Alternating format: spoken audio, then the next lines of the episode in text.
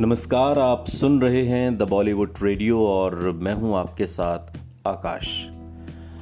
दोस्तों, आज किस्सा हेमा मालिनी का है। सुनाने वाले हैं गुलजार और आवाज़ है मेरी। भावना सोमाया की किताब है हेमा मालिनी, एक अनकही कहानी और उसकी भूमिका में हेमा मालिनी के लिए गुलजार साहब लिखते हैं, हेमा और मैंने न जाने कितनी स्क्रिप्ट्स के साथ कई दशकों का सफ़र तय किया है।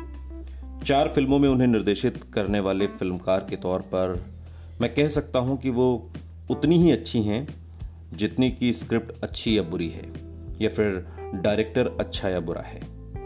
उनकी खूबसूरती और स्टार्डम को लेकर काफ़ी कुछ लिखा गया है। लेकिन बतौर फिल्मकार जो बात मुझे आकर्षित करती है, वो है उनकी शान। वो जहाँ भी रहती हैं, उनके चारों ओर एक प्रभामंडल का एहसास होता है, और ज़्यादातर कलाकारों में जहाँ इस प्रभामंडल का विस्तार उनकी रचनात्मकता से लेकर उनके व्यक्तित्व तक होता है। वहीं उनके मामले में एक ये गौरव रियल से लेकर रील तक दिखाई देता है। उनकी कोई भी पुरानी या नई फ़िल्म को आप ले लीजिए, चाहे वो शोले हो, जिसमें उन्होंने एक देहात की तांगे वाली की भूमिका निभाई, या फिर रामकली में डकैत बनी हो, हेमा मालिनी ने अपनी एक अमिट छाप छोड़ी। ये गलतफहमी है कि हेमा शर्मीली और अंतर्मुखी हैं। मैं जब पहली बार अंदाज के सेट पर उनसे मिला तो मुझे लगा कि वो एक उत्साही और आत्मनिर्भर हैं। उस फ़िल्म के डायलॉग मैंने लिखे थे और निर्देशन रमेश सिप्पी चाहते थे कि मैं उन्हें समझाऊं कि उनकी आवाज़ कैसी होनी चाहिए। अलग अलग सीन पर उनके साथ काम करते हुए मैंने पाया कि डायलॉग को याद करने के लिहाज से उनका दिमाग बहुत तेज है और उनके सामने अपना मकसद एकदम साफ़ रहता है।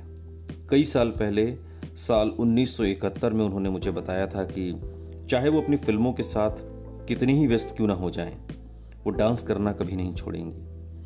उन्होंने कहा था कि मैं सालों में साल में कम से कम दो परफॉर्मेंस तो इतने दिनों में देती आ रही हूँ और इसे आगे भी जारी रखूँगी। आज मुझे उनकी साफ़ सोच और दूरंदेशी पर ताजुब होता है। उनके अंदर जैसी एकाग्रता है, उसके लिए असाधारण अनुशासन और दृढ़ संकल्प की ज़रूरत होती है। साथ ही गुलजार साहब ने हेमा मालिनी को लेकर आगे कहा कि फिल्मी हस्तियों में विरले ही ऐसे देखने को मिलता है कि वो सिनेमा के बाहर दूसरी चीज़ों में भी दिलचस्पी को आगे बढ़ाते हैं, क्योंकि शो बिज़नेस का पेशा बेहद चुनौतीपूर्ण होता है। लेकिन अदाकारा के तौर पर एक शानदार करियर, शादी और बच्चों के बावजूद हेमा ने डांस के लिए अपने उत्साह को बनाए रखा। इसमें कोई शक नहीं कि हिंदी सिनेमा के इतिहास में हेमा मालिनी ने नंबर वन स्टार के तौर पर अपने लंबे समय तक राज किया। न तो उनसे पहले और न उनके बाद किसी को उनके जैसा मुकाम और यश मिला। इसका श्रेय सिर्फ़ उन्हें ही जाता है। उन्होंने अपने स्टार्डम का कभी बेजा इस्तेमाल नहीं किया।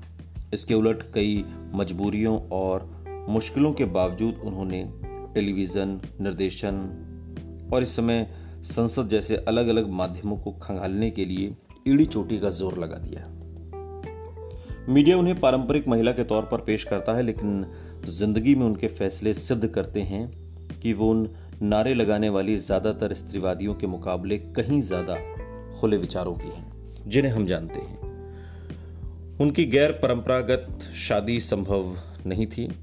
अगर उनके अंदर उस रास्ते पर चलने का हौसला नहीं होता, जिस पर अब तक कोई नहीं चला था, और जिस तरह उन्होंने इस विचित्र रिश्ते को बरसों तक निभाया, वो उनकी हिम्मत और ताकत के बारे में बहुत कुछ बताता है।